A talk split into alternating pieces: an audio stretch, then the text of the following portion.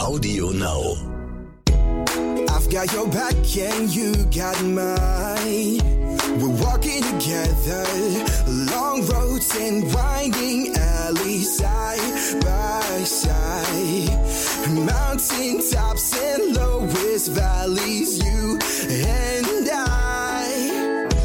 Herzlich willkommen bei Tierisch Menschlich, dem Podcast mit Hundeprofi Martin Rütter und Wissenschaftsjournalistin Katharina Adick.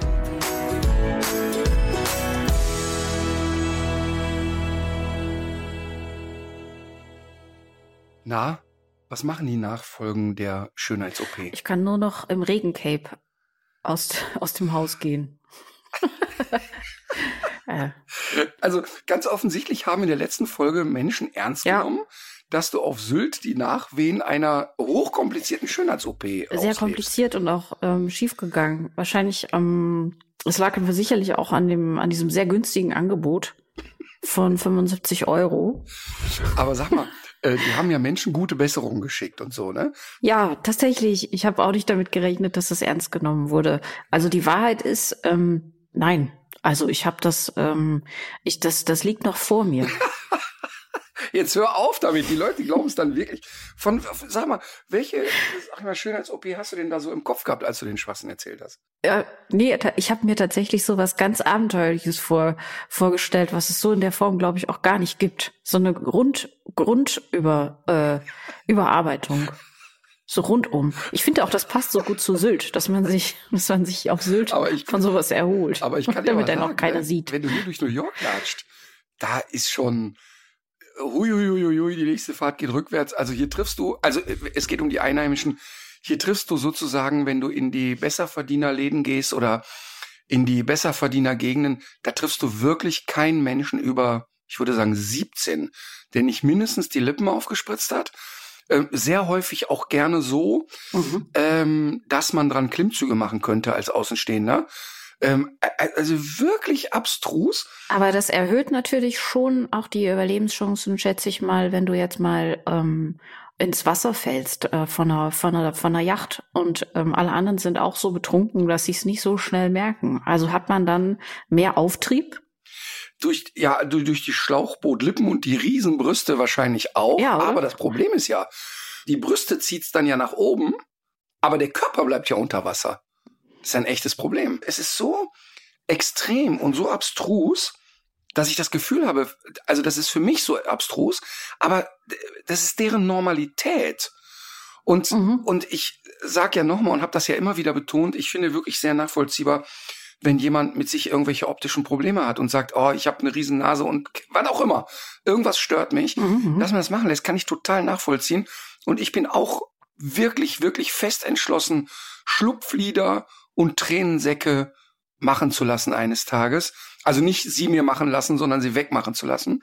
Ähm, also das könnte ich Ach so, ja. könnte ich, könnte ich mir also ernsthaft vorstellen. Finde ich auch alles nicht schlimm. Aber ich habe hier immer so das Gefühl, dass das so ähm, zum Programm gehört, dass einfach klar ist, du machst es sowieso. Und dass man sich Mhm, mit mhm. 18 äh, schon mal komplett äh, restaurieren lässt, finde ich echt bizarr. Ist es auch. Ähm, weil wir ja beide solche mondänen Weltenbummler sind, ähm, und wir das ja mittlerweile ja auch äh, erzählt haben und auch diese jeden Anspruch an Bodenständigkeit längst aufgegeben haben, kann ich ja noch mal kurz von meiner Korea-Reise erzählen. Und zwar äh, war ich da in Seoul und war ganz ähm, perplex, wie jung die Frauen dort sind, die sich operieren lassen. Und das sind zum Teil 16-, 17-jährige Menschen, die ja sogar noch im Wachstum sind, äh, die da schon mal so ihre ersten paar Eingriffe machen lassen. Und es ist in äh, Südkorea gibt's eben auch so eine ganze Industrie, die insbesondere Kundinnen und Kunden aus China äh, anzieht. Also da hast du eine lange, lange Straße, ähm, wo du rechts und links Leuchtreklamen hast äh, von Schönheitskliniken, die versuchen sich im, wahrscheinlich im Preis zu unterbieten und im Angebot zu überbieten, was jetzt diese ganzen Eingriffe betrifft. Und das sind ne, das sind nicht nur Frauen, aber ähm, vor allem natürlich Frauen und die müssen diesem diesem sehr sehr eng gefassten Schönheitsideal irgendwie entsprechen. Also ganz krass. Und selbst wenn du das mit Anfang 20 machst, also da, die, der, der Körper verändert sich ja sogar dann auch Ja, ich noch. finde es auch wirklich Wahnsinn. Aber manchmal habe ich so das Gefühl, ähm, und man möge mir das nachsehen, wenn es nur Unwissenheit ist, dass das auch tatsächlich von Frauen gemachte Themen sind. Denn ich in meinem, in meinem Freundeskreis, und da ist echt ein breites mhm. Spektrum an Jungs dabei, ich kenne wirklich keinen, der sagt, boah, das mit diesen riesen Schlauchbootlippen finde ich aber wirklich schön. Ja, aber wirklich nicht. Also glaub, jetzt ganz auch so unter Jungs, ganz ehrlich gesprochen, da ist niemand dabei, der das geil findet. Mhm. Und, und ich finde es wirklich ich, ich glaube, es gibt zwei Faktoren. Also der, der erste ist, ähm, insofern ist es sicher auch von Männern mitgemacht, weil es ja auch diesem wirklich sehr eng, immer noch eng. Es hat sich ein bisschen was getan. Schönheitsbild ähm, entspricht, was einem so äh, durch diese ganzen kommerziellen Geschichten ähm, vorgelebt wird. Also jetzt darf es zwar seit den Kardashians darf es auch ein bisschen mehr Hintern sein als vorher, aber das sind ja alles eigentlich nur so latente Abweichungen. Aber selbst Curvy hat ja immer auch einen ganz flachen Bauch und ist immer noch so von eigentlich einem normalen Frauenkörper, wie er so in Deutschland üblich ist, äh, immer noch ziemlich ziemlich, weit entfernt. Und an diesen Bildern schrauben auf jeden Fall auch Männer aber inwiefern, mit. Und Katharina, dann gibt's Katharina, aber ja auch noch was anderes. Und das, ja, weil sie, äh, weil sie in den okay. Redaktionen sitzen, weil sie in den Konzernen mhm. an vorderster Stelle im okay. Vorstand, im was weiß ich, in geschäftsführender Funktion,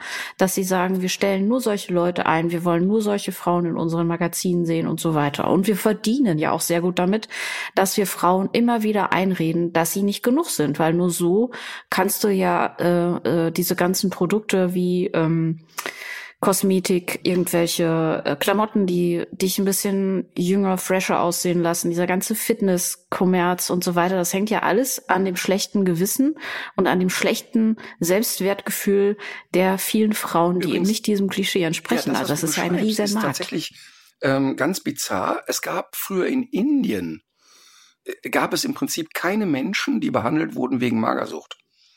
Gab es einfach nicht. Also es, es gab mhm. das Krankheitsbild im Grunde nicht. Also da wird es auch drei gegeben haben.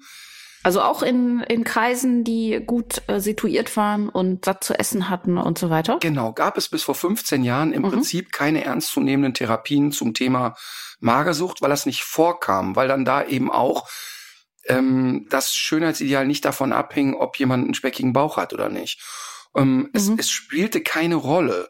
Und durch das extreme Aufplöppen der Social-Media-Kanäle, ähm, vor allen Dingen durch Instagram, hat sich das verschoben. Mhm. Das heißt, die haben ansatzweise so ähnlich viele junge Mädels mit Magersucht-Thematiken äh, äh, oder mit Essstörungen, die äh, wie, wie in europäischen oder amerikanischen Ländern. Und das ist ja wirklich Wahnsinn. Also, dass sich ja Aha. ein, ein ja. Schönheitsbild von jungen Mädchen verschoben hat durch den durch die Vergrößerung des Bildausschnittes. Also zu sagen, bisher haben wir uns so gesehen und fanden das wirklich mhm. prima. Und da war klischeemäßig Bauchtanz prima. Dazu brauchte man ein bisschen Bauch. Ähm, und jetzt ist er aber ja. irgendwie so, nee, ist nicht mehr angesagt. Und das finde ich echt spannend. Also, das ist ja auch evolutionär, ist das ja irgendwie spannend, dass plötzlich auf einem anderen Kontinent eine, ja, im Prinzip eine Störung mhm. entsteht, die es vorher so nicht gab. Einfach nur dadurch, dass man auf einen anderen Kontinent schauen kann. Auf jeden Fall. An der Stelle muss man eigentlich ganz dringend nochmal den Film Embrace empfehlen. Das war mal dein Tipp, ich glaube, vor einem ich Jahr. Das ist oder? total lustig. Ich habe ich ja. Hab ja einen Tipp der Woche, aber ich habe jetzt schon Embrace dazu geschrieben, weil das wirklich äh, genau das ist. Diesen Film muss man ja wirklich gesehen haben. Ja. So, also das dazu. Es ist alles Natur. Äh, aber was ich nur sagen will, ist, ich möchte nochmal betonen, dass ich überhaupt gar nicht ähm, aburteilen will, wenn jemand sagt, ich bin mit irgendetwas und ich möchte das ändern. Das ist wirklich prima und fein. Nee. Aber es entstehen ja dann, es entsteht ganz offensichtlich bei einem gewissen Typus Mensch so eine Gewöhnung. Das heißt, die Carmen Geis wird ja nicht, die wird ja nicht morgens wach und sieht genau. bums, auf einmal so aus, wie sie jetzt aussieht. Sondern das fängt ja an mit auch erst den Busen ein bisschen größer, dann noch größer, dann noch größer, mhm. dann noch größer, dann immer mehr das Gesicht zurückgezogen und so weiter. Und irgendwann endet das ja ähm, ich finde das ganz drastisch. Ähm, und bei Männern finde ich es also fast noch bitterer, so vom, vom Hingucken. Ähm, wenn du dir dann so einen Wepper anguckst, den Schauspieler Wepper, der sich im Prinzip nicht mehr ähnlich sieht, oder Dieter Bohlen, der ja im Prinzip äh, im Gesicht sich nicht mehr ähnlich sieht. Wenn du dir also Bilder von ihm anguckst, oder Berlusconi. Äh, Berlusconi. Berlusconi sieht aus wie eine Spitting-Image-Puppe im Prinzip. Wie eine Karikatur von sich mhm. selbst. Und das ist bei Dieter Bohlen auch so. Also wenn ich bei ja. Instagram Dieter Bohlen angucke, dann, dann habe ich immer das Gefühl, das ist eine Parodie. Ich denke immer, das ist der Matze Knob oder irgendjemand. Und das ist eben, weil so eine Gewöhnung entsteht. Ne? Immer ein bisschen mehr, ein bisschen mehr, mhm. ein bisschen mehr. Und niemand im Umfeld ist da in der Lage zu sagen, warte mal eben, jetzt ist gerade die Haut überspannt. Äh, das ist zu viel. Aber auch da, ne? Wir kriegen das hier rein physikalisch gar Ja, nicht aber auch da, weißt du, letztens. Äh, ja, kannst du dich noch, kannst du dich noch an Hallo Deutschland erinnern? Ja, diese, Ach so, das ist, das ist das. Ah, okay, das ist dasselbe. Ah, das ja, originale verstehe. Spitting Image, ja. Ah, ja. Ja, aber weißt du, guck mal, ich urteile das ja nicht ab im Einzelfall. Wenn, weißt du, wenn Dieter Bohlen da Bock drauf hat, soll er das machen oder der Herr Wepper, ist alles gut. Aber ähm, ich denke ja immer eine Stufe weiter. Ich habe ja dann Angst, dass äh, Marleen mit 14 glaubt, ah, okay, das ist so die natürliche Lippenform. Und so wie meine Lippen sind, ist es irgendwie komisch. Und, mhm. und das ist das, was mir echt als Vater immer Sorgen macht. Weil ich denke, ja, aber äh, die ganzen und dann noch zusätzlich nachbearbeiteten Bilder und so weiter, das ist eben nicht die Realität. Und ich will noch mal einmal kurz, weil du das ja ein bisschen in Frage gestellt hast, dass die Jungs in meinem Umfeld eben nicht Fetischisten von Schlauchbootlippen sind. Ähm, ich kann dir ein extremes Beispiel sagen. Wir waren, ich habe das ja schon mal erzählt, dass mir Wenke Möhre begegnet ist, die Sängerin von Knallroten Gummiboot. Und ich ja als Kind wirklich, das war die schönste Frau der Welt für mich. Ich habe noch nie so einen schönen Menschen gesehen. Und dann ist sie mir ja in der Talkshow begegnet und ich hatte wirklich eine Sekunde überlegt, ob ich das absagen soll, weil ich die große Angst hatte, dass die nicht nett sein könnte. Also so nach dem Motto, so. wenn mein, weil ich die auch immer so herzlich fand und so. Und dann war sie ja, ja dort und und war wirklich spektakulär. Ich würde jetzt sagen, gefühlt war die 65 und die war wirklich gut im Futter. Also die war wirklich mopsig im Vergleich zu früher. Und die kam rein und die hat gestrahlt und war sofort verliebt. Alle, wirklich alle Männer jeglichen Alters in dem Raum waren in diese Frau verliebt. Die kam rein, die hat gestrahlt, die hat toll geredet, die war so bei sich mehr ging einfach nicht. Und da war eben nix mit Falten wegspritzen und mit, keine Ahnung, das war also wirklich in totaler Würde mhm. und Eleganz gealtert. Also wirklich zauberhaft und um mich herum alle Jungs elektrisiert, alle. Mhm. Apropos Jungs, das wollte ich gerade noch mal fragen, weil ich habe nämlich jetzt schon von ähm, einigen Eltern mitbekommen, dass so die äh, Söhne im Alter von elf, zwölf plötzlich anfangen, so ganz massiv zu pumpen und sich quasi nur noch von äh, Proteinshakes ernähren und die äh, mindestens die halbe Freizeit auch im äh, Fitnessstudio verbringen. Das finde ich aber auch irgendwie sehr bedenklich. Das ist ja auch ein sehr einseitiger äh, Fokus und auch so ein Körperkult.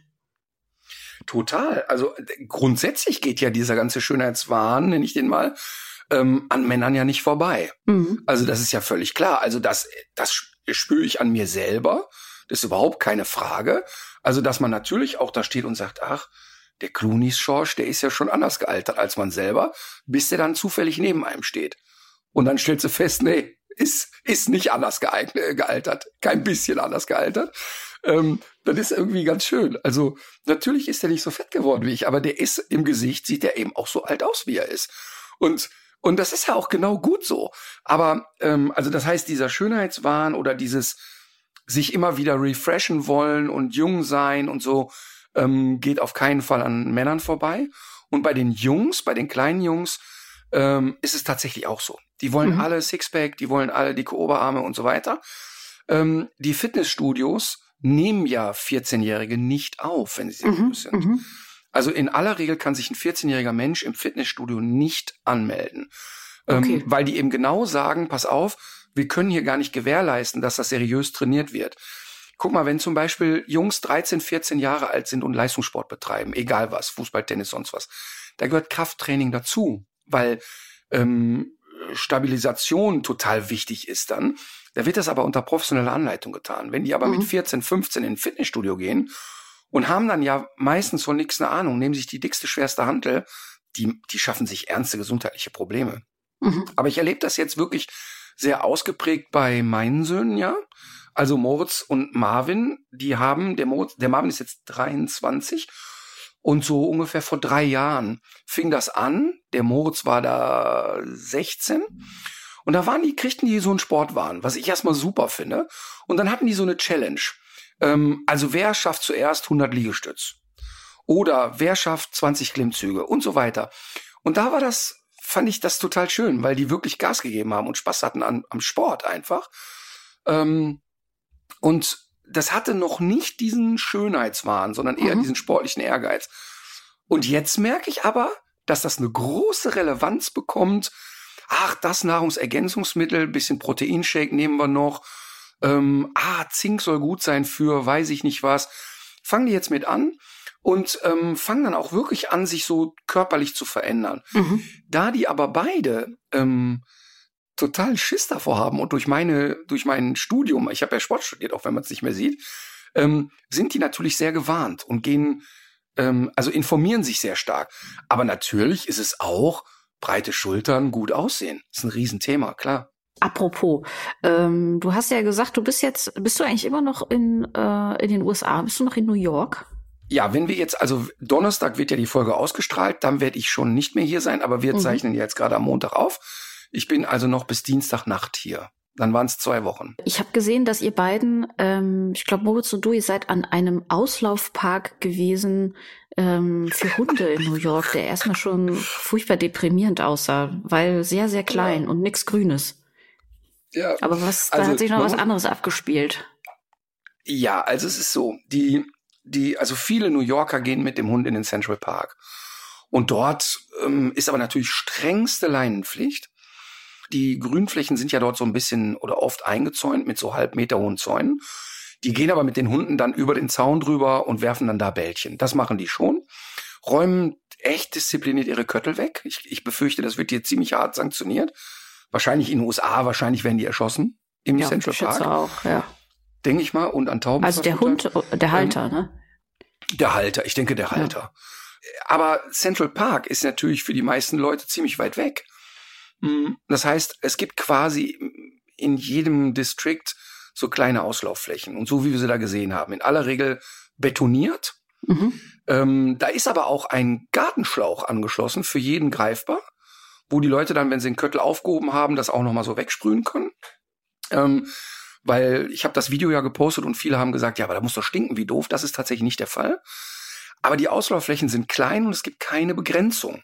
Das heißt also, da sagt man nicht so, nach acht Hunden ist jetzt hier Schluss, sondern da können dann auch mal 65 sein. Und Kann ich dazu ganz kurz Ähm, einhaken? Weil ich wollte dir immer schon mal ein, ein fieses Kölner Wetterphänomen ähm, beschreiben, äh, wovon ich sicher bin, dass du sich, dass du es auch schon mal erlebt hast. Und zwar, wenn nach langer Trockenheit Regen fällt und dann danach die Sonne wieder rauskommt, dann stinkt es in sämtlichen Kölner Grünflächen ganz bestialisch nach Hundescheiße. Kennst du das? Das ist so, als würden, würde jeder einzelne Hundehaufen, jeder, jeden Alters, der, als würde der nochmal so aufgebacken. Erst durch den Regen aufgeweicht und dann scheint nochmal die Sonne drauf. Kennst du das? ich kenne das aus Erzählungen. Du bist nicht die Erste, die mir das erzählt. Mhm. Ähm, aber in diesen kleinen Parks, die du jetzt beschreibst, so wie von mir aus im Beethoven-Park oder so, da bin ich halt einfach nie. Aber wenn du ähm, in den Grüngürtel gehst, Decksteiner Weiher und so weiter, da ist es so weitflächig, dass sich dieses Phänomen da, glaube ich, gar nicht so darstellt. Ich, ich finde, das sollte in Köln zumindest äh, Teil des, äh, des Wetterberichts und der Wettervorhersage sein. Und dann, aber wir brauchen dann sozusagen eine Maßeinheit für Köttelgeruch. Ja, wahrscheinlich geht's darum, äh, wird man wahrscheinlich auch irgendwie so wie Stickoxid so in Partikeldichte äh, messen können. Also wenn ich dann laufen gehe, das tue ich ja tatsächlich nach wie vor, das ist richtig fies. Du hast das Gefühl, du, du, du läufst durch so eine äh, Wolke aus, aus Hundescheiße. Das ist richtig fies. Also ich habe genau vor Augen, wie der, wie der Wettersprecher oder Sprecherin sagt. So, wir erwarten 26 Grad und 27 Kö, also, also 27 Milligramm des Göttel, der, Ja. des Göttelvorkommens oder so. Fände ich sehr schön. Ähm, aber Ja. übrigens zum Thema Gestank, äh, wenn, also wenn du in New York eine Sache aushalten musst, dann sind's Gerüche. Du hast ja alle, wirklich alle 50 Meter einen Stand, wo Fleisch frittiert und gegrillt und Mhm. gehackt wird. Also im Prinzip ähm, bist du, wenn du über die Fifth Avenue läufst, abends bist du danach komplett durchfrittiert. Also du kannst die Klamotten danach wirklich waschen. Mhm. Ähm, überall und Müllgeruch, starker Müllgeruch, überall wird der Müll hingeschmissen. Es ist wirklich eine sehr, sehr vermüllte Stadt, finde ich. Mhm. Ähm, Das ist ja interessant. Überall stehen an den überall an den ähm, an den Straßenrändern stehen auch diese großen schwarzen Müllsäcke. Ähm, dadurch, dass sich aber so keiner so richtig drum kümmert, ähm, ist der Gestank in dieser Stadt ist schon wirklich extrem. Mhm. Äh, zurück zur Auslauffläche, ja, Gestank, der da genau. nicht so genau. groß war. Mhm. Aber was da natürlich wirklich krass war, da kam ähm, auf dem Video sieht man das ja wirklich sehr äh, schön. Da kam jemand mit einer Katze auf dem Arm und einer französischen Bulldogge rein. Mhm. Und der Typ war komplett stoned, also komplett weggekifft und ähm, schniefte sich auch regelmäßig dann da noch was nach durch die Nase, ähm, machte da also kein Geheimnis draus, ähm, war komplett weggetötet. Also gekokst oder was? Also er kam komplett bekifft rein, also so richtig, weißt du, so wie du dir mhm. den Kiffer nach dem siebten Joint vorstellst, so richtig verlangsamt, die Augen ganz langsam und so. Mhm. Und dann mhm. schniefte der sich da nochmal ordentlich nach. Ne? Und das war ganz interessant, ähm, weil sich auch niemand daran rieb, dass der eine Katze mitbrachte. Also, und die Katze war, ich, ich weiß das wirklich verbindlich von Haustieren, dass sie, wenn sie in kleinen Räumen sind mit mehreren Kiffern, dass die danach auch komplett betüdelt sind. Also das, ach so, das weiß ich zu 100 Prozent, weil ich es mal miterlebt habe bei einem ach, namhaften deutschen Sänger, der im Tonstudio aber wirklich ganze Plantagen wegdampfte. Und ähm, der kleine Terrier, der mit im Raum war, wirklich am Ende des Tages auch durch war. Ähm, und definitiv, diese Katze war in irgendeiner Art und Weise halb weg, so, ne? Und es war mhm. total abstrus, weil auf dieser, du hast wirklich gesehen, und das weiß man ja in den USA, die sind, was den Wissensstand zum Thema Hundehaltung anbelangt, sind die wirklich noch vor uns in den 70er Jahren. Also die wissen wirklich nix. Der durchschnittliche Hundehalter dort hat echt von nix eine Ahnung. Die gehen also wirklich entspannt da rein. Jeder liest da im iPhone rum und die Hunde machen, was sie wollen. Da wird ein Hund in die Ohnmacht gerammelt. Da kläfft ein Hund fünf Stunden ein Kind taub und so weiter. Kannst du dir echt nicht vorstellen. Also das erklärt ein bisschen den Erfolg von Cesar Milan, weil der ja auch sehr ungebildet ist beim Thema Hund, also sehr weit zurückgeblieben ist das heißt, so das, was der so erzählt, seine Dominanztheorien und auf den Rücken schmeißen und bla bla bla, ist ja etwas, was seit den 80er Jahren in Deutschland belächelt wird, wo man sagt, ja, lass mhm. mal labern. Ne? Das ist so mhm. Schäfer und Platz 1950. Das interessiert keinen mehr. Und da ist es aber so, dass die Leute überhaupt kein Interesse daran haben, mit dem Hund zu trainieren, sondern man will den Hund irgendwo abgeben. Das heißt, du kannst hier in den großen Einkaufsketten bei PetSmart zum Beispiel, kannst du deinen Hund vorne in der Trainingsarea abgeben. Dann wird er eine Stunde irgendwie bespaßt, meistens aber einfach nur in Freilauf gelassen. Dann kaufst du dein Futter und dann kriegst du ein Zertifikat, dass dein Hund trainiert wurde. Also es ist wirklich krass. Wir haben, boah, ich sag mal, gefühlt zwei Stunden da äh, gestanden und es war wirklich unglaublich. Man muss dazu sagen, dass die Hunde, die dort waren, echt sozialverträglich waren. Also das hat sich da scheinbar, ich glaube, das mhm. selektiert mhm. sich dann da aus, wenn da einer mit einem Hund um die Ecke kommt, der alles schreddert. Ich glaube, das findet da so in erster Linie nicht statt. Aber die Hunde standen unter Dauerstrom. Man sieht in dem Video ja schon, dass auch so ein so ein größerer Hund dann mal auch hochspringt und die Katze ja auch erreicht. Ja, also der äh, geht, ist ja zumindest mit der Nase ja. mehrfach dran. Die Katze ist aber so sediert, dass ihr das gar nicht um, viel Panik ähm, bereitet oder ich habe das jetzt so genau auf dem Video nicht erkennen können. Also ich habe ja insgesamt bestimmt so 20 Minuten Material gedreht. Und ähm, da waren Szenen dabei, wo da waren zwei Huskies mit da in dem in dem äh, Video. Und der eine legt sich immer davor und stupst die Katze so an und winselt so nach dem Motto zeigt eher so ein bisschen pflegendes Verhalten. Und der junge Husky springt wirklich regelmäßig ungebremst auf die Katze oder kratzt auch so an der so nach dem Motto was ist das jetzt? Lauf mal ne? Und der Typ sitzt dann irgendwie bekifft daneben und ja, streichelt die Hunde dabei. Ähm, also die anderen Hundehalter, mhm. die haben dann ihre Hunde immer da weggenommen, aber er selber hat es gar nicht geschnallt. Und ob diese Katze. Das habe ich gar nicht gesehen. Ja, das habe ich so, ich habe ja noch nicht alles hochgeladen. Ähm, mhm. Aber ob der jetzt, ähm, ob die Katze jetzt sediert war, weiß ich nicht. Wir haben auf jeden Fall, also zumindest wirkt sie echt fertig. Ne? Wir haben aber jetzt viele Katzenleute geschrieben, dass sie ähm, die Erfahrung gesammelt haben, dass eine Katze, wenn sie völlig überfordert ist im Stress, dass sie in so eine Starre gerät. Das kann ich aber nicht beurteilen. Ich mhm. habe von Katzen ja keine Ahnung. Aber also selbst wenn die Katze noch so hundecool wäre und komplett verträglich, das, das war, das, das kannst du so nicht bringen. Also ich fand es schon echt heftig. Hast du denn eigentlich was gesagt oder irgendwas gemacht? Nö. Nö, nö, nö. Ich habe da, ich habe ja außerhalb gestanden. Ähm, der war mit seiner Katze, ich sag jetzt mal so eine Dreiviertelstunde da drin. Und dann habe ich mhm. ja noch mal boah, ne, etwas über eine Stunde da gestanden und habe ja noch die anderen Sachen gefilmt, weil das, was die ja auch alle nicht mitkriegen, ist, dann kommt dann ein unkastrierter Rüde rein und rappelt alles, was nicht bei drei auf dem Baum ist. und ähm, teilweise dann auch Hündinnen oder Rüden, die ihm körperlich gar nicht gewachsen waren. Also das heißt, einfach drauf, runtergedrückt, gerappelt, gerammelt, äh, Hunde im Dauerstress und niemand steht da und rafft das.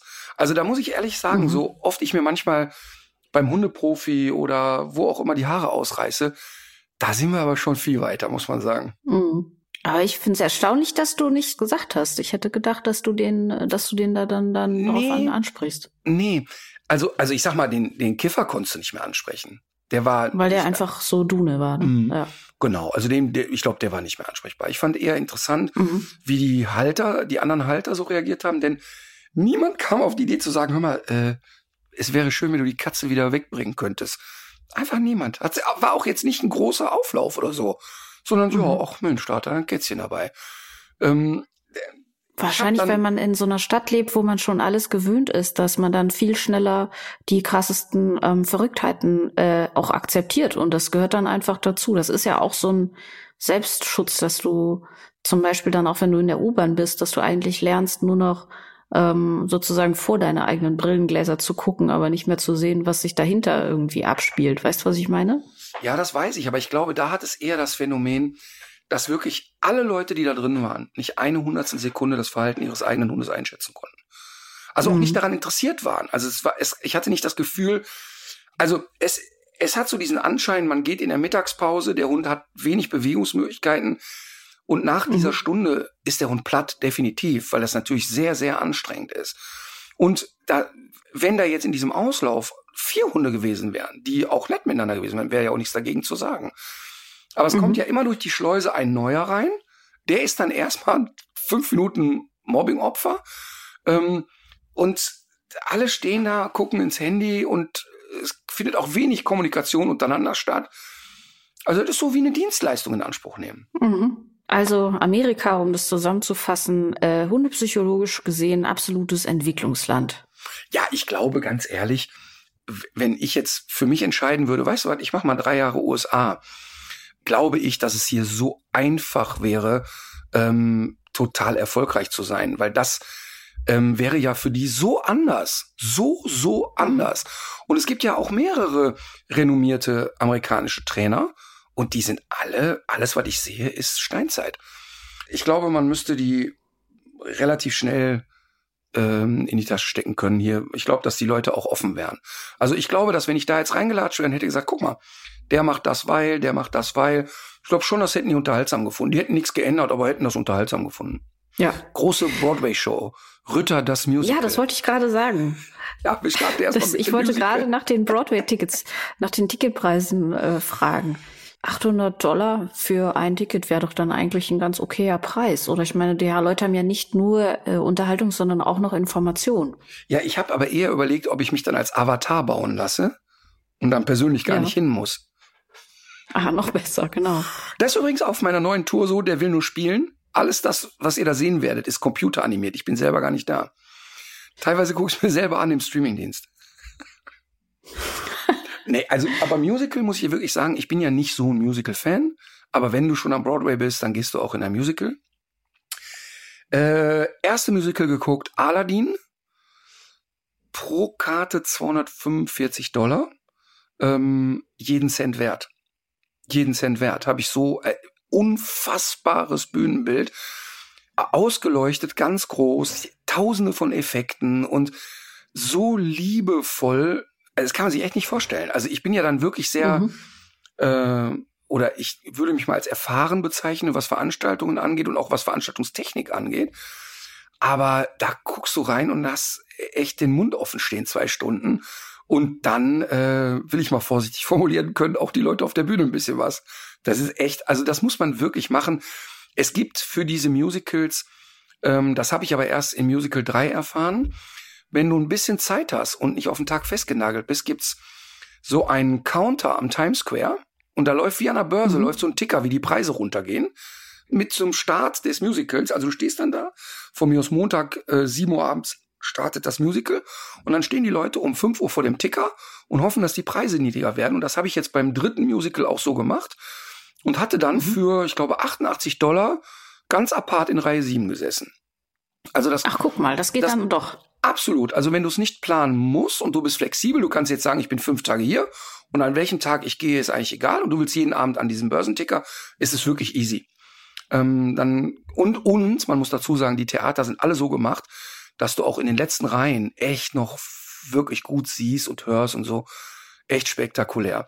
Dann haben wir, äh, also wir waren dann in Aladdin und das war wirklich schön. Und dann wollten wir in Harry Potter, haben das auch gemacht. Ja. Weil alle meine das, Kinder, ist das nicht eigentlich zu gruselig für dich? ja, pass mal auf. Wir sind dann da rein und, und der Moritz hat ja als Kind die Harry Potter Dinger gelesen und die Filme geguckt und so. Jetzt nicht im Sinne von, der will mit dem Umhang rumrennen, aber der war, der findet das schon cool so. Und dann sind wir da rein. Jetzt schnall dich mal gut an. Zwei Tickets, 780 Dollar Boah. für zwei Eintrittskarten. Also da muss ich ehrlich sagen, das ist dann, das ist geschmacklos. Das ist wirklich geschmacklos einfach. Haben wir aber gemacht, haben wir aber gemacht. Da sind wir da rein und das, das Bühnenbild unfassbar einfach. Also ich, unfassbar. Und so nach zehn Minuten dachte ich, so, pass auf, Leute, das war jetzt ein ziemlich zäher Einstieg. Jetzt müsst ihr echt mal ein Lied rausknallen, so, ne? Und nach weiteren zehn Minuten dachte ich, pass auf, ich verstehe zwar kein Wort, da ist es aber echt liebevoll, aber jetzt wäre ein Lied geil. Und dann haben wir festgestellt, dass wir nicht in einem Musical waren. Sondern Wir in sind einem einfach in ein Theaterstück. Theaterstück gegangen und ich Ah. habe einfach genau gar nichts verstanden, weil da nur kreuz und quer und schnell geredet wurde. Ich habe einfach gar nichts verstanden. Ähm, und, und jetzt äh, äh, muss man wirklich Oh sagen, nein, und dann das schöne Geld. Also, Ey, nein. ich habe wirklich, der Moritz und ich, wir haben die ganze Zeit gelacht, weil wir einfach selber nicht fassen konnten, wo wir da gelandet sind. Und dann gingen wir raus und dann haben wir auf die Karte geguckt und das Theater hieß Lyric Theater. Wir gehen also in ein Theater, wo klar ist, es wird nur gesprochen und wundern uns erstmal 20 Minuten, wann geht denn die Musik los?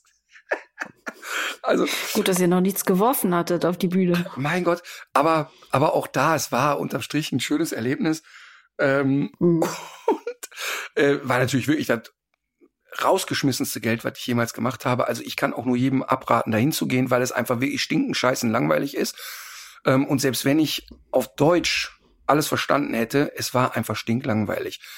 Eine letzte Geschichte aus New York, dann kommen wir endlich zum Thema Hund wahrscheinlich. Aber wir sind in einen kleinen Stand-up-Comedy-Laden gegangen. Und das bitte, wenn man in New York ist, auf jeden Fall in einen kleinen Stand-up-Comedy-Club gehen. Ähm, kriegst du für kleines Geld, kostet so zwischen 15 und 25 Dollar, ist wirklich cool. Gibt viele gute Clubs hier, ähm, da muss ich jetzt gar keinen herausheben, da kannst du eigentlich im Mhm. Grunde überall gehen. Und jetzt sind wir dahin, Moritz und ich, montags abends in so einen Comedy-Club. Äh, sechs Künstler traten auf. Und dann äh, stellten wir fest, 13 Zuschauer. Und diese Clubs sind alle klein, also da passen dann auch nur 60, 70 Leute rein und an dem Abend saßen 13 da. Dann hat der Platzanweiser natürlich alle nach vorne gesetzt. Das heißt, ich saß jetzt Ja. quasi direkt an der Bühne. Bühne musst du dir vorstellen, so groß wie zwei Küchentische von der Fläche und 30 Zentimeter Mhm. hoch. Das ist so typisch Ja. amerikanische Stand-up-Comedy. Steht ein Barhocker, steht ein Mikroständer und dann geht's los. Pass auf, jetzt dauerte das genau fünf Minuten, war ich der Running Gag für zwei Stunden. Pass auf, ich saß Warum? da. Was hattest ja, du getan? ja, pass auf, ich saß da und hatte so die Hände verschränkt und starrte so ganz konzentriert auf die Bühne, weil ich natürlich, wenn jemand, sag ich mal, ruhig Englisch mit mir redet, verstehe ich viel. Aber wenn dann Mhm. einer da rauskommt und mit irgendeinem äh, Dialekt oder einem Slang so dahin knötert, verstehe ich klar. doch relativ wenig, stelle ich fest. Jetzt saß ich da Mhm. und habe so ganz konzentriert zugehört und war so ganz konzentriert und hinkte immer so den Informationen so ein paar Sekunden nach. Und dann kam es, wie es kommen musste. Es war eine Moderatorin, äh, die da einstieg und die guckte mich an und sagte zu mir, ja, ich weiß, ist für uns alle der Montagabend. Äh, okay. Und fiel dann einfach an, was so auch typisch amerikanisch Stand-up-Kultur ist, sich jemand rauszupicken und mit dem irgendwie Mhm, mhm. irgendeinen Trash-Talk zu starten. Und dann, ähm, ja, ja, mein Tag war auch nicht besser als deiner. Also die interpretierte meinen Blick als genervt sein und Ja. als ich habe keinen Ja. Bock auf das alles hier. Und immer wenn ich Luft holte, um erklären zu wollen, äh, warte, es ist ein Sprachproblem, ich verstehe dich halt nur nicht so gut, bügelte die drüber. Ich bekam also in diesem kleinen Räumchen nicht die Chance, einmal nur zu, und der Moritz natürlich Spaß wie Bolle. Und so, auf jeden Fall, dann kommt der erste, kommt äh, die erste Künstlerin auf die Bühne, super, super gut. Ähm, die habe ich sehr gut verstanden, weil die keinen Dialekt hatte. Die war sehr, sehr lustig. Äh, Jüdin hat sehr, sehr viele Witze über Juden und Christen gemacht, war wirklich sehr, sehr, sehr witzig. Und die beendete dann auch so ihren Teil mit hier und an den Typen, der keinen Bock hat, ne? Für uns alle, es ist der Montagabend und ging weg. Und dann kam der nächste drauf, ein zwei Meter großer Chinese. Und der startet den Abend mit, yes, I'm a Chinese Giant.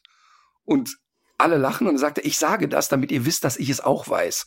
Und selbst der Typ da vorne, der hat's wohl jetzt auch kapiert. Das heißt, ich kriegte immer nur drauf und irgendwann kriegte ich aber die Möglichkeit, dann wollte er sich auch so auf mich einschießen. Da sage ich, ey, warte mal eben jetzt mal zur Info. Mein Englisch ist nicht gut genug, ich verstehe nur die Hälfte. Und dann war ganz vorbei.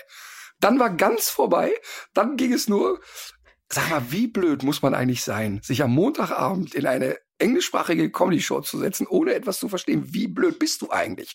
Woher kommst du? Ja, und dann war ganz Ende. Dann war ganz Ende. Dann war, also, und natürlich 90 Minuten immer wieder und für Moritz natürlich der schönste Abend seines Lebens. Das schönste Geburtstagsgeschenk. Ja, ja, und weißt du, was auch so lustig war? Der Moritz hat dann hinterher gefragt, überleg mal, die treten jetzt hier vor 13 Leuten auf. Manche von denen, ich habe die jetzt alle bei Instagram so ein bisschen verfolgt, manche von denen machen das seit 15 Jahren und haben noch nie vor mehr als 100 Menschen gesprochen. Und mhm. das ist ja wirklich krass, dann eine Leidenschaft und eine Energie und eine Liebe zu dem Beruf zu haben, ohne dass der jemals einen echten Erfolg hat. Also, also die, die mhm. da aufgetreten sind, die können garantiert davon nicht leben. Und äh, machen das aber trotzdem mit dieser Besessenheit. Und das finde ich so schön. Aber der Moritz mhm. sagte, was meinst du, wie sich das für die angefühlt hätte? Zu wissen, ja, aber die prügeln gerade auf jemanden ein, der im Prinzip einen ähnlichen Beruf hat aber 10.000 Leute in der Halle hat. Das fand ich auch einen lustigen Gedanken irgendwie. Aber äh, ja. das kann ich echt nur sagen. Also wenn man mal die Chance hat, nach New York zu Aber kommen. Aber es hätte Ihnen wahrscheinlich nicht, nicht weniger Spaß gemacht. Trotzdem. Nein, die, nein. Und, und ja. ganz klar, das ist ein Teil der amerikanischen Stand-up-Kultur ist, sehr derb zu sein. Da gibt, also da ist, mhm. da wird jeder Witz untenrum fünfmal erzählt und auch sehr radikal. Da kam einer auf die Bühne, der, der wirklich sehr, sehr lustig war. Und der fing an mit, also er hätte jetzt ähm, die Push-Nachrichten abgestellt, weil er wäre an dem Tag, als die Queen gestorben wäre, bestimmt 50 Mal angepusht worden.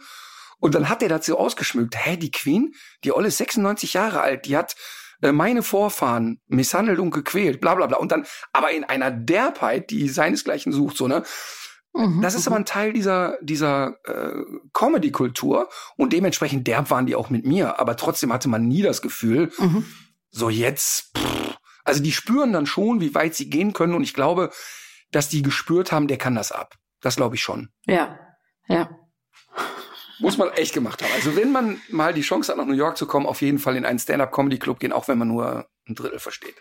Ja, so lass mich mal gucken, was ich noch auf meiner Liste stehen habe. Ich habe hier noch Sozi Sozialtourismus als Stichwort stehen. Von unserem Politiker der Herzen, Friedrich Merz. Was für ein blödes Schwein. Und das schneiden wir auch nicht raus. Friedrich Merz, ja, äh, man hätte da ja bei den ukrainischen Flüchtlingen so mehr und mehr das Gefühl, da macht sich der Sozialtourismus breit. Ganz ehrlich, ich, ich habe mich wirklich, also es ist so beschämend und empörend und, und von Dummheit geprägt, ein solcher Satz. Ich musste mich echt zusammennehmen und man hat mich hier an ein Bett gekettet, dass ich kein Video dazu mache, weil ich echt, also da, das ist jetzt, das passiert ja bei mir nicht oft, aber ich wäre wirklich ausfällig geworden, weil ich das so schlimm finde. Und ich möchte den Mann mal einladen, dass der gerne das mal wiederholt vor den Flüchtlingsmenschen, Flüchtlingen, vor den Frauen und Kindern, die wir bei uns aufgenommen haben, die die, die Astrid begleitet, denen kann die mal erzählen, den Menschen kann der, kann der März mal erzählen, dass sie Sozialtouristen sind, die jeden Tag bibbern, dass ihre Männer sterben, dass sie so gerne in ihr Land zurück wollen und den ganzen Tag nur traurig sind. Was für ein blödes Arschloch. Und dann hinterher, mhm. nachdem er Druck kriegt, zu sagen, ja, so wäre es ja doch dann gar nicht gemeint. Und das ist ein System. Er rotzt so ein Ding einfach raus und dann sehen wir mal weiter. Mhm. Und das ist echt beschämend. Dummer Mensch, echt ein dummer Mensch. Das kennt man ja auch von anderen, aus anderen äh, rechtskonservativen Kreisen, dass man erstmal sowas raushaut, um dann auch durchaus so am rechten Rand äh, mitzufischen und, und sich dann hinterher einfach das, dafür entschuldigt. Aber natürlich ist seine, seine Geisteshaltung damit trotzdem kommuniziert und das kommt ja alles nicht von, äh, von, von ungefähr. Äh, es ist so empörend. Auch, ähm, es, ist, es ist so ja. empörend das ist wirklich so schlimm. Ich, ich, ich konnte mich echt nicht mehr einkriegen. Und, und da ist es auch scheißegal. Da geht's ja nicht darum, Ukraine-Flüchtling oder jemand, der durchs Mittelmeer paddelt. Was denken mhm. sich, was denkt sich so ein März? Was denkt er sich? Ob das mhm. wirklich witzig ist für die Leute, äh, in ein anderes Land zu latschen mit Flipflops an und einem, und einem weinenden Kind auf dem Schoß? Das ist eine Unverschämtheit ja. einfach. Und auch was, was die Leute so auch äh, aus ihrem sicheren Sessel heraus jetzt auch meinen, beurteilen und bewerten zu können. Das, äh, da geht's jetzt auch zum Beispiel bei den Protesten im Iran, wo jetzt ja wirklich Menschen Kopf und Kragen dafür ähm, ja. riskieren, für ihre Freiheit einzutreten, insbesondere ja die Frauen. Und ähm, dass man da doch äh, sich dessen bewusst sein muss, dass wenn man in Deutschland irgendwie auf dem Sofa sitzt und was raustwittert, dass man dann aber mal bitte ganz vorsichtig damit sein Total. muss. Total. Und ich, und ganz ehrlich, ich muss, ich möchte bei Herrn Merz nochmal bleiben. Wie alt ist der? 66 Jahre alt. So 66, ne? Und ich, ich kann das nicht verstehen, weil er selber hat Eltern gehabt, die Kriegszeiten erlebt haben. Und mhm. er selber hat mit ziemlich hoher Wahrscheinlichkeit Gespräche gehabt mit Menschen, die einen Krieg erlebt haben. Und der kann doch nicht ernsthaft so eine Scheiße rausrotzen. Der kann doch nicht ernsthaft sagen, ja, hier findet Sozialtourismus statt. Ich finde das wirklich, ich möchte wirklich, ich würde so gerne mal mit dem darüber reden und und den mal einfach fragen und sagen, wie kommt das? Was, was ist da im Kopf passiert? Und nochmal, jeder von uns hat schon mal irgendeinen Stuss geredet und hat auch schon mal was gesagt, wo man hinterher dachte, ui, das war nicht sehr schlau. Aber das mhm. ist so ein mhm. Level, wo ich denke, das kann doch gar nicht passieren, das ist doch nicht möglich. Und schämt man sich dann dafür? Also im Nachhinein? Das ist, ähm, das ist eine Frage, die mich auch immer wieder beschäftigt. Also nicht nur bei ihm. Ist eine interessante Frage. Man wird nicht dahinter kommen. Mhm. Finde auch gut, ähm, das ist ja auch Mode geworden, sich so halbgar zu entschuldigen. Äh, mhm. Zitat, wenn meine Wortwahl als verletzend empfunden wird, dann bitte ich dafür in aller Form um Entschuldigung. Wahnsinn, das sind so Entschuldigungen, wie man sie auch von, von Wölki und Co. kennt. Dass du im Grunde dann ja dem Empfänger oder der Empfängerin wieder die Verantwortung zuschiebst, dass sie das ah, doch als verletzend empfunden hat. Mhm. Das, das tut mir natürlich leid. Ja, aber jetzt muss man dazu sagen, mhm. jetzt kommt natürlich ein Problem dazu. Und da äh, hört sich jetzt verrückt an, will ich den März mal kurz in Schutz nehmen. Jetzt passiert Folgendes. Jetzt geht der, nachdem dem so ein Ding rausballert oder so ein Ding rausrutscht, geht er danach an die Presse und sagt, ey, wisst ihr was? Ich möchte mal einmal aufrichtig Entschuldigung sagen, ich habe da echt ein Dünnsches geredet. Ich, war, ich mhm. weiß nicht, was da in mich gefahren ist. Es tut mir wirklich leid. Und ich habe ein tiefes Bewusstsein dafür, dass das blöd war, was ich da geredet habe. Und möchte gerne mal jetzt die nächste Woche ähm, in einem Flüchtlingsheim mit anpacken und ein Zeichen setzen und finde das echt schlimm und lass uns da politisch anders rangehen. Wenn der das Ding rausrotzt, hast du in Deutschland nicht die Reaktion, boah, das ist ein Zeichen von Größe, sondern ich bin mir sicher, dass wir gerade in so einer Kultur leben, wo diese, äh, ja, dieses, wir verzeihen keinen Fehler herrscht. Ich finde das ganz schlimm, dass Menschen auch, sobald sie irgendwas mal Blödes geredet Ach, haben, sofort ja. damit leben müssen, dass sie abgesägt werden. Ja, ich weiß schon, was du meinst, aber erstens, ich bin gar nicht so sicher, ob das nicht vielleicht doch auch so gewesen wäre und dass man jetzt so die Medienlandschaft, so wie ähm, Precht und Wälzer das jetzt machen, auch so über einen Kamm schert. Das nee, ich meine nicht Medienlandschaft. Auch, ich meine gar nicht Medienlandschaft. Die Mentalität. Ich mein, die mhm. Menschen allgemein. Also ich meine nicht mhm. die Medien. Ich weiß nicht, aber du musst, es ist, es ist kein Grund, ihn äh, in, in Schutz zu nehmen, weil äh, weil du, du sprichst jetzt gerade über die hypothetische Folge einer wirklich sehr hypothetischen Aktion, die so niemals stattfinden würde. Wirklich sehr theoretisch, meinst du? Nein, oder ja. guck mal, oder guck mal, nehmen wir, nehmen wir es anders. Jetzt startet die Regierung neu und ich bin mir sicher, dass Annalena Baerbock und äh, Habeck sich den Amtsantritt ein bisschen anders vorgestellt haben. Und jetzt kommen die in eine Extremsituation. Wir haben eine derart geballte Krisensituation wie wahrscheinlich noch nie zuvor. Also ja. Klima und, und, und, und alles aufeinander geprasselt. So. Jetzt ist doch der Tenor, ey, die machen es eigentlich ganz gut gerade. Jetzt, und mhm. zwar auch von Leuten, die zu Anfang kritisch waren, haben doch in einer gewissen Phase gesagt, ey, eigentlich macht der Habeck da einen guten Job und Annalena Baerbock echt toll. So, jetzt sagt er oder formuliert der Habeck etwas unglücklich, fast schon ein bisschen tollpatschig zum Thema Insolvenz. Ähm, ja. Also auf die Frage, ob er jetzt erwartet, dass eine Insolvenzwelle kommt, sagt er, ja, was heißt insolvent? Die Leute produzieren nichts mehr und verkaufen nichts, dann ist man ja noch nicht insolvent. Juristisch betrachtet hat er natürlich recht, aber es klingt natürlich wie fast schon eine Verhohnepiepelung. Wenn man den aber ein bisschen mhm. kennt und den mal ein bisschen liest und den anschaut, weiß man ja, dass er sich nicht in irgendeiner Art und Weise abfällig geäußert hat. Aber dieser eine Satz führt dazu, dass plötzlich in allen Umfragen die Leute sagen, nee, Habeck will ich nicht mehr. Das ist in drei Wochen dann auch wieder anders, das ist ja klar. Aber das ist das, mhm. was ich meine. Ich finde, dass Menschen so, so schnell im Aburteilen sind und so schnell im, ach, wie soll ich das sagen, so jemanden rauskicken. Das finde ich, so dieses Rauskicken. Ja, ja, ja, wobei man sich, und dazu kann ich auch wirklich sehr die ähm, Böhmermann-Folge äh, zu dem Thema empfehlen, wobei man sich diese Umfragen auch mal äh, kritisch ansehen muss, weil die Umfrage an sich, die trägt mitunter doch massiv zur Stimmungsmache bei. Das werde ich auf jeden Fall in die Show Notes packen. Dazu ja. gibt's eine äh, super Folge vom Neo-Magazin Royal zu dem Thema. Ich habe aber auch noch so ein schönes Rasseporträt für dich dabei. Ja, komm, hau raus.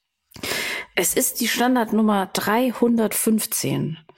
Der Rüde erreicht 75 Zentimeter, Widerrisshöhe, die Hündin circa 70 Zentimeter. Große Hunde. Der Rüde erreicht äh, große Hunde und äh, relativ schwere Hunde. Beim Rüden sind es 50 bis 70 Kilo, die Hündin mit 40 bis 60 Kilo. Stimmt das überhaupt? Ist das relativ schwer? Schon, ne? Ja. Verwendung, äh, hier schreibt der VDH Begleiter und Wachhund. Und ähm, es handelt sich um die FCI-Gruppe 2 der Pinscher und Schnauzer, Molosser, Schweizer Sennenhunde und anderer Rassen. Und es handelt sich um die Sektion 2.1 der Molosser doggenartigen Hunde ohne Arbeitsprüfung. Der Hund, um den es heute geht, wird ähm, also vom VDH beschrieben, als wollte er Bundeskanzler werden. Alles an diesem Hund ist mächtig und strahlt eine würdevolle Ruhe aus. Der Familien- und Wachhund bedarf eines umsichtigen Besitzers, der sich der Größe und Stärke seines Vierbeiners bewusst ist. Zur Persönlichkeit wird weiter ausgeführt. Das ruhige Wesen ist eine angenehme Qualität des Hundes, zudem ist er gutartig und freundlich. Außer er sieht seine Familie oder deren Besitz gefährdet. Dann verwandelt sich der liebenswerte Riese in einen unbestechlichen und eindrucksvollen Wachhund. Leonberger? Ein stabiles Nein. Ein stabiles Selbstvertrauen ist ein wichtiges Zuchtkriterium bei dieser Rasse. Fremden gegenüber verhält sich der Hund auf neutralem Grund gleichgültig bis freundlich. Manchmal sucht er von selbst Kontakt zu ihnen. Doch diese Entscheidung sollte man immer dem Hund überlassen. Das fand ich auch sehr lustig. Also der Hund muss den ersten Schritt machen. Ähm, Vorlieben, Erziehung und Pflege des Hundes. Haben wir schon gehört, der Hund ist ein Familienhund. Nach entsprechender Prägung und Sozialisierung äh, leben sie freudig in Haushalten mit Kindern und anderen Artgenossen zusammen. Viel Zuwendung und ein enger Anschluss an das menschliche Rudel genießt der in sich ruhende Däne. Dogge? Nein. Sind wir bei einer dänischen Dogge? Ah, Broholmer. Jawohl, herzlichen Glückwunsch. Kiek an, der Broholmer. Also ja doch eine eher sehr seltene Rasse. Auf jeden Fall, aber und äh, da sieht man mal wieder die statistische Verzerrung, ähm, ist sich jetzt für das äh, Rasseporträt haben, haben sich den bestimmt schon äh, äh, 50 Leute gewünscht. Also also ist, alle 50 ähm, Pro-Holmer-Halter Deutschlands haben sich zusammen hören diesen Podcast, genau. Ja. Ich habe ja, also ich habe ja, ist noch gar nicht lange her mit einem Broholmer gedreht. Und zwar haben wir ja eine Kooperation mit Tractive, dem GPS-Tracker ja. Nummer eins auf dem Markt.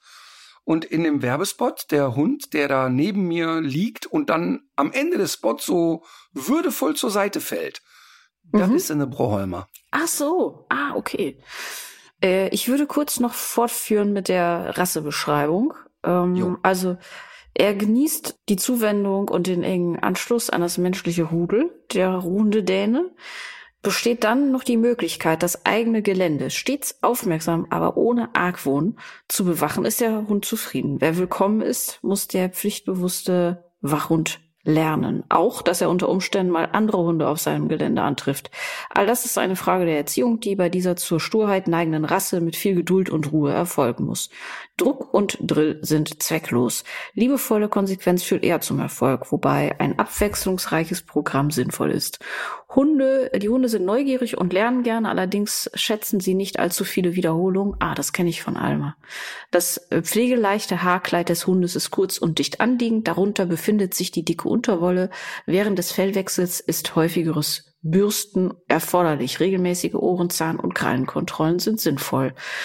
Ähm, zum Aussehen des Hundes, wie würdest du den beschreiben? Plump. Ähm, Alles an dem ja, Hund ist plump. Jeder Schritt, jede Bewegung ist plump und schwerfällig. Hier ist es etwas euphemistischer dargestellt. Der Broholmer ist ein sehr großer Hund mit viel loser Haut am mächtigen Hals, die an den englischen Mastiff erinnert. Ihr kräftiges Gebäude mit der mächtigen Vorhand und der tiefen, breiten Brust beeindruckt, wie auch der massive, breite Kopf, der meistens in tiefer Stellung ruht. Bei gesteigerter Aufmerksamkeit hebt der Hund den Kopf und auch die normalerweise säbelförmig herabhängende Rute. Bei Erregung erhebt sie sich sogar über die Horizontale. Schritt und Trab sind die natürlichen Gangarten der Rasse, der ruhige Bewegungsablauf ist kraftvoll und erfolgt in gebeugter Haltung. Manchmal habe ich das Gefühl, dass diese VDH-Rasselexikon-Texte von einer künstlichen Intelligenz geschrieben werden. Äh, ja, und dann kommt es jetzt äh, noch zu einiger Wiederholung, aber zur Herkunft des Hundes natürlich. Dänemark ist die Heimat des Hundes und dort sind äh, Hunde dieses Typs seit dem Mittelalter bekannt. Damals setzte man den imposanten Riesen vor allem für die Hirschjagd ein. Später wachte er vorrangig über Bauernhöfe und Landgüter. Eine Reinzucht des Hundes gibt es seit Ende des 18. Jahrhunderts und Namensgeber der Rasse ist Graf Seehöstedt, der äh, nicht Broholm heißt, sondern auf einem gleichnamigen Schloss wohnte auf der dänischen Insel Fyn. Und äh, dieser Graf hat den Broholmer eben als erster reingezüchtet. Ähm, nach dem Zweiten Weltkrieg sah es mal sehr schlecht aus um die Rasse. Und ähm, ein paar äh, engagierte Rasseliebhaber aber haben dann dem Hund ein kleines Revival beschert. Und ähm, ja, heute, heute gibt's hier äh, wieder den Boholmer. Und ach, hier steht's auch. Zurzeit wird der Hund in Deutschland vom VDH betreut. 2016 fielen hier 46 Welpen, ein Rekord. Man sagt, es sind Welpen gefallen. Was ist denn das für ein Ausdruck? Ja, ja ich glaube, das ist so die Formulierung. Mhm. Interessant. Ist ja auch interessant. Wie ist das bei Menschen eigentlich? Werfen die, werfen die auch? Ja, natürlich. Also, was steht denn eigentlich zu Gesundheit? Weil ich würde mich sehr wundern, wenn dieser Hund uralt und gesund wird. Weil, also, der gibt anatomisch echt wenig Hoffnung. Jetzt muss man dazu sagen, mit dem wir da gedreht haben, das war auch schon ein echter Brocken. Aber ein sehr netter Hund war das. Ist das denn aus deiner Sicht, was jetzt die, ähm, die das, das Wesen betrifft, schon auch typisch, dass die tatsächlich ganz ähm, freundliche Hunde sind? Nein, nein. Also, also wenn du beim Broholmer in der Welpenphase viel falsch machst, dann ist es nicht schön. Da kann ich dir jetzt schon sagen. Also der braucht wirklich ein sehr systematisches Heranführen an Artgenossen. Also da muss man echt ganz viel Wert drauf legen, dass der sozial kompatibel mhm. ist. Ähm, und das gleiche auch mit Menschen, dass der Menschen wirklich nicht als Eindringlinge und Konkurrenten wahrnimmt, sondern als herzlich und gern genommene Gäste. Mhm. Denn äh, diese Hunde können durchaus die Wachsamkeit ein bisschen übertreiben. Und wenn du einen Hund hast, der so aussieht, dann brauchst du nicht noch, dass der mit Vollgas in den Zaun mhm. springt. Dann reicht es aus, wenn er präsent ist und mal Wuff macht. Ähm, der Hund, mit dem wir da gedreht haben, ist der Hund einer Trainerin von mir. Ähm, guter Trainingszustand, sehr gut lenkbar. Und trotzdem konnte man merken, dass der auch nach ein paar Minuten so sagte, hört mal, ich hatte mich jetzt schon dreimal hier hingelegt an die Stelle. Ich glaube, jetzt haben wir das aber mhm. auch. Und dann war eben Pause. Und ähm, das muss man dann auch wirklich respektieren. Und das ist bei diesen Hunden ganz, ganz wichtig. Ähm, die, der, der Satz, der mag keine Wiederholungen, der ist da groß geschrieben. Also natürlich kannst du mit dem trainieren und sollst auch mit ihm trainieren. Und der kann auch mal ein Beutelchen tragen, aber der ist kein Hund, der jetzt sagt, hör mal, so 300 Mal hintereinander fände ich richtig mhm. geil. Ähm, die Hunde sind aber wahnsinnig schwerfällig. Und dieses äh, Mastiff-ähnliche ist doch sehr ausgeprägt bei denen. Und das lässt mich, ohne es zu wissen, ich bin jetzt wirklich gespannt, was du gleich sagst, ähm, lässt mich doch wenig Hoffnung haben, dass die Hunde alt werden und kerngesund sind.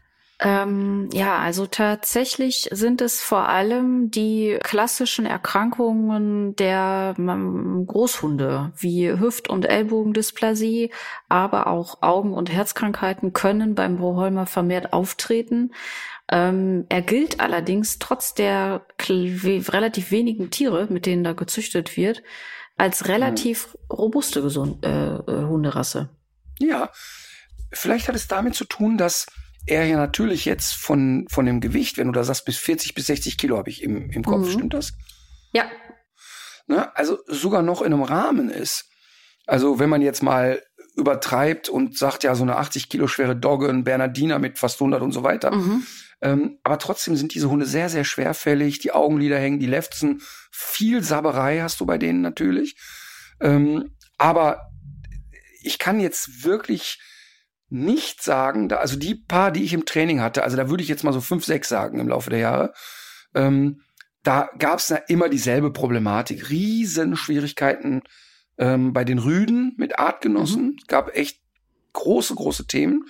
Ähm, und aber in erster Linie eine völlig übersteigerte Wachsamkeit, wenn Besucher kamen. Aha. Aber ich kann dir trotzdem nur sagen, wenn die gut erzogen sind und wenn die vor allen Dingen in der Welpenphase da viel richtig mitgemacht wird, ähm, über Schönheit lässt sich ja immer diskutieren und so, aber da fand ich die jetzt nicht unangenehm. Mhm. Aber die äh, Lebenserwartung mit, ähm, die ist so mit zehn Jahren aber angegeben. Das ist ja gar nicht mal mhm. so viel, ne?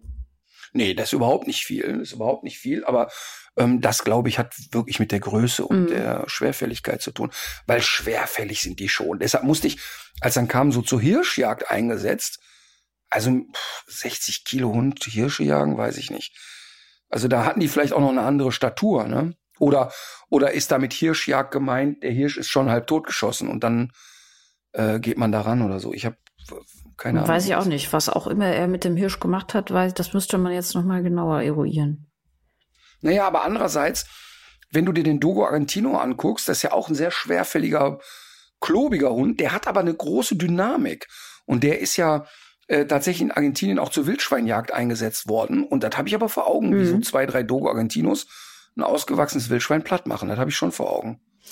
Was man vielleicht noch zur Lebenserwartung sagen muss, ist, äh, wenn, weil was man öfter lesen kann, ist, dass der Hund zum, zum Übergewicht neigt. Und darüber haben wir ja schon öfter gesprochen, dass so Übergewicht und Lebenserwartung beim Hund ja nochmal sehr, sehr, sehr, sehr viel stärker ja. zusammenfallen als beim Menschen. Und das könnte ja vielleicht auch ein Grund äh, dafür sein, ne? dass viele Hundehalter, Hundehalterinnen das vielleicht doch ein bisschen schwer haben, den Hund äh, schlank zu halten entsprechend zu ernähren und auszulasten. Aber grundsätzlich ist ja klar, dass ein Hund, der eh schon Probleme mit Gelenken hat, wenn du den noch fett ja. machst, also dann haben wir es aber. Also das ist schon wirklich ja. dann wirklich krass. Das führt mich ja ähm, direkt äh, zum Thema. Oder gäbe es noch was, was du zum Hochholmer nee. sagen Nee, also, würdest? also ich nee? glaube, ich glaube schon, dass es ein Hund ist, wenn man da von Welpenalter an viel richtig macht, dass man da wirklich einen netten Wegbegleiter kriegen kann. Man muss sich aber darüber ja. im Klaren sein, dass die Hunde wirklich sehr, sehr wachsam und sehr unverträglich werden können, wenn man es eben nicht richtig macht. Okay. Ähm, wir hatten ja in der letzten Folge angekündigt, dass wir nochmal über das Thema äh, Demenz bei Hunden sprechen wollen. Ja. Und ähm, jetzt hatte sich das so an, als wollte ich da Gott weiß was für Vorträge halten, aber äh, das ist eigentlich relativ schnell erzählt. Ähm, es gibt nämlich eine neue, ganz interessante Studie mit, äh, ich glaube, über 15.000 Hunden, die ähm, da untersucht worden sind. Wobei untersucht auch da wieder heißt, dass man da sehr stark auch auf die Beschreibung und die Auskünfte ihrer Halterinnen und Halter zurückgegriffen ja. hat, was natürlich limitiert ist immer, aber dann doch auch oft ähm, das Beste ist, was man hat. Und gerade bei so einem großen Datensatz ist das natürlich total spannend und interessant. Und zum Thema Demenz, ähm, was äh, wurden einige äh, Offensichtlichkeiten bestätigt, wie dass es äh, mit zunehmendem Alter natürlich zu äh, nimmt, dass auch bestimmte neurologische Erkrankungen, die der Hund im ähm, jungen Alter hat, sich auch äh, auf das Risiko auswirken natürlich und dass auch solche Einschränkungen wie Schwerhörigkeit und ähm, Blindheit oder irgendwelche eingeschränkten Sinneswahrnehmungen natürlich auch das Risiko erhöhen können. Und das ähm, spricht natürlich auch dafür, dass der Input, den der Hund eben hat, dass äh, der sich sehr stark auf die Langlebigkeit der kognitiven Fähigkeiten auswirkt. Also wenn du wenig hörst, wenig siehst, wenig Input von außen bekommst, ist das schlecht fürs Hundehirn, weil das Hundehirn auch dadurch weniger genutzt wird. Darf Und ich kurz einhaken? was jetzt noch? Darf ich kurz einhaken? Ja. Das ist ganz interessant, Mhm. was du sagst, weil ja bei Demenz bei Menschen ähm, es tatsächlich so ist, dass es auf jeden Fall zur Verlangsamung von Demenzsymptomen kommt, wenn der Mensch oft geistig stimuliert wird. Und das ist ja einer Mhm. der Gründe, warum dann, wenn der demenziell veränderte Patient in eine schlechte Pflegeeinrichtung kommt, wo sich wenig um die Patienten gekümmert wird, dass drastisch die Symptome fortschreiten. Also ähm, Ah, das ja. wirklich ganz, ganz drastisch ist. Ne? Und ähm, was mich aber interessieren würde, du hast gesagt, naja, wenn gewisse Sinnesorgane wegfallen und der Hund dadurch weniger Input kriegt, Ja. erhöht es die Wahrscheinlichkeit auf Demenz. Mhm. Wäre ja interessant zu wissen, ob das bei Menschen, die nicht hören können, nicht sehen können, ob es da eine ähnliche Tendenz gibt. Mm, Das dürfte allerdings auch andererseits relativ schnell herauszufinden sein. Schwerhörigkeit im Alter gilt unter Experten als größter beeinflussbarer Risikofaktor für Demenz. Deshalb sollte der Hörverlust möglichst früh erkannt und mit einem Hörgerät behandelt werden. Mit dem Alter wird die Welt für viele Menschen stiller. Sie werden langsam schwerhörig. Ja, also ganz äh, eindeutig. Mhm, krass. Ja, zum Thema Demenz, wenn die Folge jetzt hier ausgestrahlt wird, war ich ja schon bei Höhle der Löwen. Da reden wir aber in der nächsten Folge drüber. Okay. Es ist natürlich einerseits spannend, wenn man so viele Hunde hat, die untersucht werden. Und ähm, auf der anderen Seite muss man ja auch immer ganz genau gucken, wie wurde denn eigentlich geguckt und was wurde untersucht und so weiter. Also die ähm, Schlagzeile, mit der diese Studie jetzt überall auch so ähm, erzählt wurde, ähm, war, dass man auch beim Hund sieht, was man bei Menschen auch schon lange vermutet, dass insbesondere körperliche Betätigung und Aktivität sich positiv auf das Demenzrisiko auswirken. Also ein Hund, der äh, besonders aktiv ist, ähm, hat eine möglicherweise deutlich geringere Wahrscheinlichkeit, äh, dement zu werden oder vielleicht eben auch erst später in seinem langen Hundeleben dement zu werden. Jetzt ist das bei dieser Studie natürlich schwierig zu sortieren, wenn die Halter jetzt beschreiben, der Hund ist nicht aktiv, ist das möglicherweise sogar schon eine Folge der Demenz. Das ist ja die große Krux mit diesen Beobachtungsstudien. Aber auf der anderen Seite muss man ja sagen, ähm, es gibt ja eben auch noch diese vielen anderen Faktoren, die durch Bewegung positiv beeinflusst werden. Und deswegen kann man schon auch zu diesem Zeitpunkt von dieser Studie, die in den nächsten Jahren bestimmt noch sehr, sehr, sehr, sehr viele spannende Erkenntnisse hervorbringen wird, wird äh, kann man doch jetzt schon mitnehmen, im Zweifel äh, auch einen älteren Hund immer noch beschäftigen, nicht überfordern, aber eben durchaus geistig und körperlich immer noch äh, ja fordern. Absolut. Und das ist wirklich ein Riesenthema. Ähm, Habe ich ein Buch zugemacht, äh, Seniorenhunde, weil es ja ein Riesenthema ist. Die Hunde werden ja statistisch immer älter ähm, Mhm. durch gute Versorgung und so weiter. Ähm, und das ist wirklich ein ganz, ganz schmaler Grad, finde ich, zwischen, ey, jetzt lass den Opa auch mal schlafen und lass den Ja. aber nicht 24 Stunden schlafen. Also, also wenn du merkst, ne, der hat jetzt Arthrose und der kann nicht mehr eine Stunde mit dem mitlatschen, heißt das aber nicht, dass der nicht mehr mitgehen soll. Sondern da musst Mhm. du eben zehn mal acht Minuten mit dem spazieren gehen oder wie viel auch immer.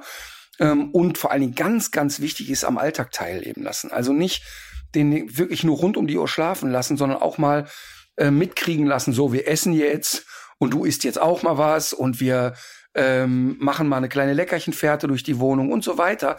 Also immer dem körperlichen Zustand angemessen und entsprechend, aber den nicht vergammeln lassen. Das, das passiert relativ häufig, dass die Leute sagen, ja, aber der kann ja nicht mehr so, ach, der ist aber glücklich in seinem Körbchen.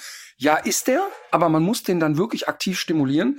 Das ist ein ganz, ganz wesentlicher Faktor. Der wird oft unterschätzt und da geht es dann nicht mehr darum, dass ein Marathon gelaufen wird, aber dass der dabei ist, dass der wirklich immer wieder das Mhm. Gefühl hat, er ist dabei, er ist ein Teil der Gruppe, er kriegt ähm, Informationen, Stimulationen und ähm, so ganz typische Demenzanzeichen und dann ist es meistens schon relativ weit, ist ja die Verschiebung des Tag- und Nachtrhythmuses. Die Leute beschreiben Ja. mir dann immer, ey, der Hund schläft den ganzen Tag und nachts geistert der orientierungslos durch die Wohnung. Also gar nicht, der will jetzt aber unbedingt in das Zimmer rein, sondern wenn alle Türen aufstehen, dann geht er mal da, legt er sich wieder hin, tap, tap, tap, geht wieder da. Und die Leute mhm. denken, was hat der, was will der, hat der Schmerzen, will der fressen, will der raus? Der latscht einfach orientierungslos durch die Gegend. Und das ist schon ein mega großes Anzeichen.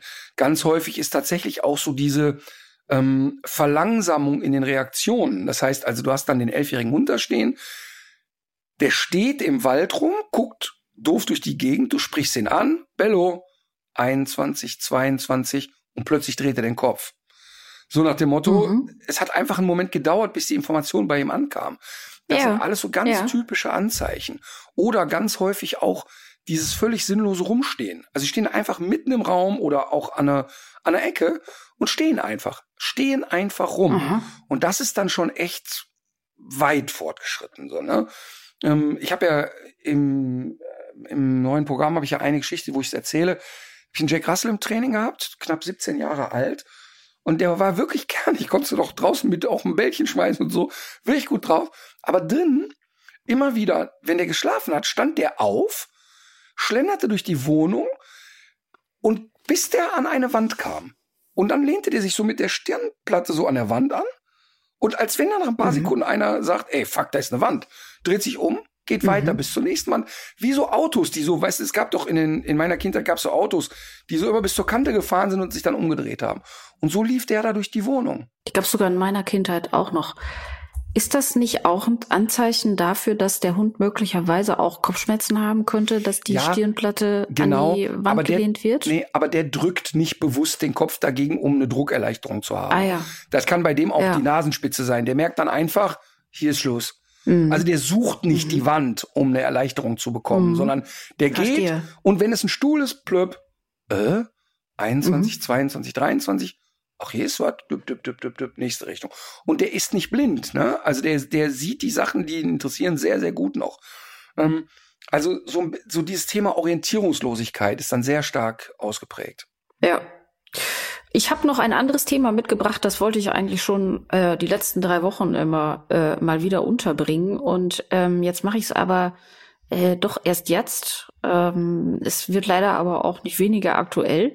Und zwar das Deutsche Tierschutzbüro, mit dem wir ja auch schon erfolgreich zusammengearbeitet haben und unter anderem ja ähm, vergangenen, im letzten Jahr die Tierschutzreportage gedreht haben, ähm, wieder eine neue Recherche veröffentlicht. Und zwar zusammen mit dem Spiegel und dem ZDF-Magazin Frontal.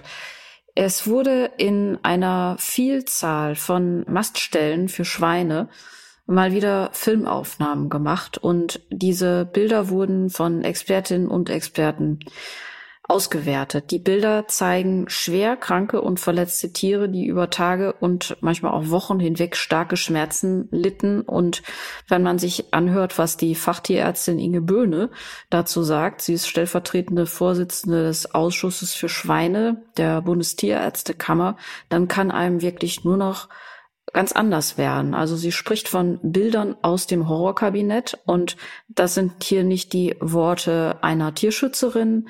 Natürlich ist sie das auch. Ich meine, es ist nicht, sind nicht die Worte einer Aktivistin im klassischen Sinne, sondern sie ist eben Fachtierärztin und Vorsitzende dieses Ausschusses für Schweine der Bundestierärztekammer. Also keine rein und emotional geprägte Aussage, sondern eine fachlich fundierte nein, Aussage. Ja, und sie wird sicher auch schon ähm, einiges gesehen haben, aber in diesen sieben Stellen, äh, in denen da die Aufnahmen gemacht worden sind, sagt sie, sind die Zustände wirklich inakzeptabel und so etwas dürfe nicht passieren.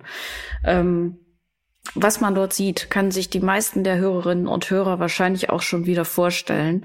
Also Schweine, die Zentimeter hoch im eigenen Kot stehen, Schweine mit eitrigen Wunden, Tennisballgroßen Geschüren, Tiere, die im Sterben liegen, eigentlich dringend, Tiere, die eigentlich dringend erlöst werden müssten. Und ähm, äh, zum Teil auch Tiere, die, bei denen der, der Schwanz bis auf die Basis abgekaut worden ist durch dieses ähm, Schwanzbeißen eben. Wir haben das Problem bei diesen ganzen Geschichten und das haben wir beide ja letztes Jahr auch noch mal, ähm, damit haben wir uns ja auch noch mal intensiv beschäftigt, dass diese Zustände ähm, seit zig Jahren bekannt sind und sich aber auch genauso lange nicht verbessern und Ähm, was wir ja mittlerweile auch wissen, ist, dass das eben nicht die schwarzen Schafe sind und keine Einzelfälle sind, sondern dass der Fehler da ganz nicht. eindeutig im System liegt, ja. Und es liegt daran, ähm, wie die Tiere gehalten werden. Ähm, es ist zum Beispiel eigentlich, ist es nach EU-Recht schon seit den 90ern verboten, den Ferkeln routinemäßig den Schwanz abzuschneiden. Trotzdem ist das hier immer noch gängige Praxis, weil die Haltungsbedingungen so sind, dass äh, dieses gegenseitige ähm, Schwanzbeißen immer noch die größere Gefahr ist, immer noch die größere Gefahr für, für schlimme Wunden und Entzündungen. Und es ändert sich nichts an den Zuständen und selbst wenn dann solche handfesten ähm, tierschutzwidrigen Umstände festgestellt werden, wo der Landwirt auch längst hätte eingreifen müssen, dann hat, hat man immer noch das Problem, darüber haben wir auch schon gesprochen, dass dann die Strafverfolgung auch so hinterherhinkt. Also man kann sagen, dass das deutsche Tierschutzrecht zu weiten Teilen eigentlich vor der Stalltür aufhört. Und ähm, was sich dahinter allerdings ähm, abspielt, das wird eben oft nicht geahndet. Das liegt natürlich daran, dass die äh, Veterinärämter selten kontrollieren, dass sie zum Teil schlecht ausgestattet sind, personell, aber auch, dass sie tatsächlich auch unter Druck gesetzt werden. Das zeigt eine Untersuchung, die ich hier schon mal vor ein paar Wochen ähm, vorgestellt habe von ähm, zwei Juristinnen, die sich auch mal angeguckt haben, welche Hürden es einfach auf den verschiedenen Ebenen gibt bei Amtsveterinären, in Staatsanwaltschaften und so weiter, die dazu führen, dass so etwas nicht verfolgt wird. Und man darf jetzt, finde ich, sehr gespannt sein, ähm, wie diese Recherche jetzt aufgenommen wird und was die Folgen sind. Ähm, es handelt sich auch bei all den äh, Mestern um Lieferanten des Konzerns Westfleisch. Und gerade dieser, äh, dieser, dieser Konzern Westfleisch, der wirbt auch immer mit so einer, mit so einer bäuerlichen Erzeugung. Also das ist nicht mhm. der große, das Schweinehochhaus in Brandenburg, sondern das ist der äh, kleinere bäuerliche Betrieb irgendwo im Münsterland. Und in solchen Betrieben wurden diese Bilder eben aufgenommen ich bin auf jeden Fall gespannt, wie das da weitergeht. Und äh, wir werden ja auch noch mal sehen, was eigentlich aus unserem ähm, Hühnerhalter aus dem Münsterland geworden ist. Äh, in dem Stall bist du jetzt vor ziemlich genau einem Jahr gewesen. Das ist jetzt mhm. demnächst genau ein Jahr her. Das Verfahren gegen den Landwirt läuft noch. Und äh, wir werden hier auf jeden Fall auch wieder darüber berichten, wenn es da in der Sache was Neues gibt. Ja, das ist ja, das ist ja das, was einen so verrückt macht, dass mhm. diese Perversitäten, die da ablaufen, ja bekannt sind. Und dass du, wie mhm. du, und einen wichtigen Satz, den du gesagt hast, ist, es sind ja eben nicht die Einzelfälle, so hoch nach langen Recherchen und nachdem man 300 Betriebe besucht hat, hat man einen gefunden, wo es schief läuft. Nee, du kannst ja wirklich ne, mit dem Zufallsgenerator irgendwo hinfahren und das ist die Regel, was wir da gesehen ja. haben. Ja. Und, und das ist zum Kotzen einfach. Und, und zum Kotzen ist, dass da die Mühlen so langsam malen, aber wenn sie dann wenigstens malen würden und man wüsste, okay, das dauert drei Jahre, dann ist aber so ein Betrieb auch zu und da mhm. ist Schluss. Und das findet eben nicht statt und das ist echt zum Kotzen. Das ist ja genau das gleiche mit dem Welpenhandel, wo du immer wieder sagst, also wenn wir jetzt ausstrahlen, ist die Reportage gestern gelaufen, wir werden nächste Woche darüber reden, ähm, äh, mit dem Welpenhandel. Jeder weiß es und jeder sieht, dass das scheiße ist, was äh, die Welpenstube Winkel und, und Zajak und den ganzen Mist und, und eBay Kleinanzeigen und was da an äh, weiteren Massentierhändlern da stattfindet. Alle wissen, es ist scheiße. Keiner kann wirklich ernsthaft behaupten, den Tieren geht's gut und mhm. es wird nichts unternommen. Und das finde ich wirklich heftig. Und das ja. kann ich auch überhaupt nicht nachvollziehen. Weil es eben einfach wäre. Es wäre echt einfach, da einen Riegel vorzuschieben.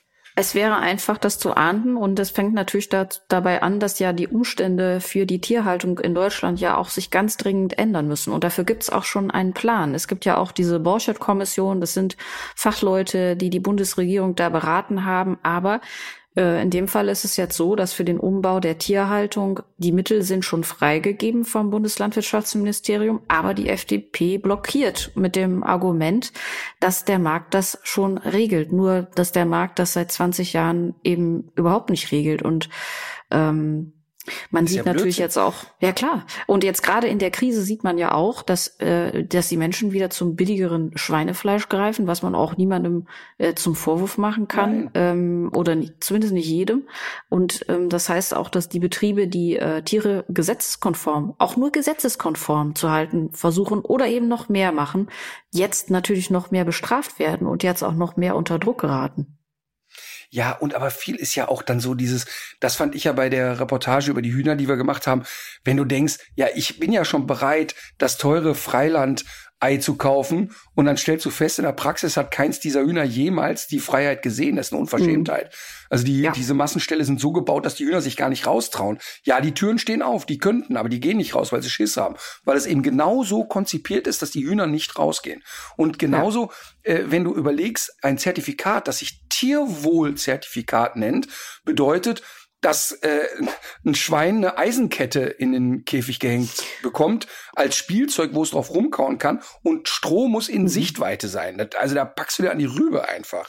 Tierwohl. Da waren natürlich jetzt auch wieder Betriebe, die in, in der genannten Schweinerecherche vom Deutschen Tierschutzbüro jetzt, da waren natürlich auch wieder Betriebe aus der Initiative Tierwohl. Ja, weil es keine ausgezeichnet, weil es eine Pseudo-Alibi-Scheiß-Initiative ist. Ne? Also wenn du dir die mhm. Zahlen anguckst, dann hat so ein so ein Schwein ein Quadratmeter äh, Wohnfläche, kriegt eine Metallkette reingehängt und und äh, eine Handvoll Stroh hingelegt und dann reden wir von Tierwohl. Also da muss man sich einfach mal mhm. vorstellen, dass ein ausgewachsenes Schwein in Deutschland 0,75 Quadratmeter hat, das ist ein Drittel meiner Duschkabine. Und ein, ein ausgewachsenes Schwein, mhm. was da liegt, wiegt 110 Kilo und ist stehend kein bisschen ja. kleiner als ich. Das ist Wahnsinn einfach, dass wir da ernsthaft sagen, ja, und wenn es dann 0,95 Quadratmeter hat, eine Eisenkette drin hat zum Spielen und ein paar Krümel Stroh, dann nennen wir das Tierwohl. Dann ist, das ist zynisch. Ja. Das ist, das ist wie Sozialtourismus. So ist es. Das ist der Tierwohlzertifikat ist auf dem Level von Sozialtourismus von Friedrich Merz absurd ist das echt. Das ist echt zum Kotzen. Wir können ja für unsere letzte Folge des Jahres, Menschenbiber Sensation, ach nee, Menschenbiber Emotionen, können wir ja noch äh, so eine Hitliste der Bullshit-Wörter aufnehmen, diese, diese aus diesem Jahr. Zitate des Jahres. Ach, ja. das können wir tatsächlich so machen und dann äh, gerne ein Aufruf an unsere HörerInnen. Äh, also schickt uns bitte ja. gerne die Sätze von dem Menschen, den, also bitte den, den Menschen immer dazu hängen, der es gesagt hat und warum euch das so aufgeregt hat. Das kann auch gerne die mhm. Oma oder die Nachbarin gewesen sein. Oder der Ehemann.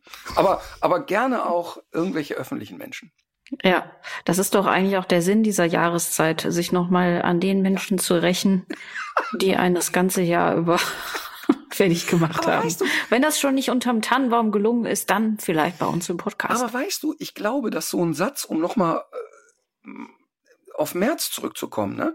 Ich glaube, dass mhm. jemand, der äh, Flüchtlinge Sozialtouristen nennt, das kann eigentlich nur jemand sagen, der überhaupt keinen Kontakt zu normalen, realen Menschen hat, die Kontakt zu Flüchtlingen haben. Ich glaube, dass der noch nie mhm. ernsthaft mit Menschen Kontakt hatte, die in eine solch harte äh, persönliche Situation kamen. Weil in dem Moment, wo du das einmal erlebt hast, weil meine Oma hat immer gesagt, begreifen kommt von greifen. Alles, was du jemals angefasst hast, verstehst mhm. du viel eher, als wenn du es nur in der Theorie hörst. Und ähm, ich glaube, dass er das nicht begreifen kann, was diese Menschen leiden, weil er sie noch nie gegriffen hat. Und das ist echt ein Thema. Der ist, vielleicht ist er einfach so weit weg von der Realität. Deshalb, übrigens, fand ich sehr, sehr lustig, als Annalena Baerbock in Russland war und man hat ihr irgendwie mittags einen Schnaps hingestellt.